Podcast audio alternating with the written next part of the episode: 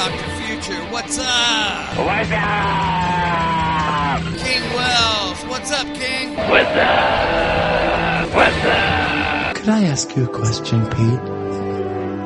Sure, Johnny. Anything. What's up? What's up, Johnny? Mark Breton, Counselor Mark. What's up? What's up? All right. Let's bring this man on. Rabbi Mike, what's up? What's up? Scotland Cuba, the Demon Slayer. Hey, brother, I tell you what, I'm really impressed with the great show you got going on here. Be blessed, bro. Keep on uh, giving the devil a black eye on the Iron Show. Hello, world. All right. Hello, Iron Show land. All you crazies that, that like to listen to Johnny. All you unique people, peculiar, strange people. What's up? What's up? What's up?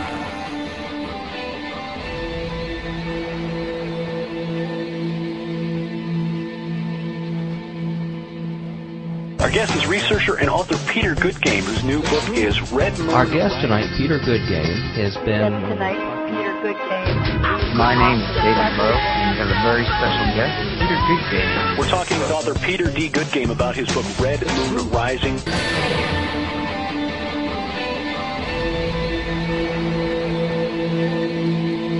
I was talking to I was talking to Lori on Skype, chatting with Lori on Skype a while back, and uh, she's like, finally, she goes, "You you like to ramble on, yeah?"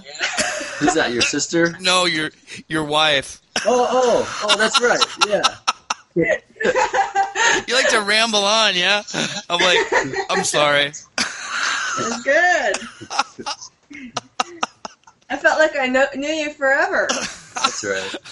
That's the that's the quality you have, Johnny. Is that gift that you have? You appeal to people in a way that you, you know, even though you're you know you're unique, you're not you're not really threatening, and and people come away after listening to you for just a couple minutes of of having this feeling that they've known you for a long time, and that they can trust you, and that you're just like them, searching out the important answers to the tough questions. You know.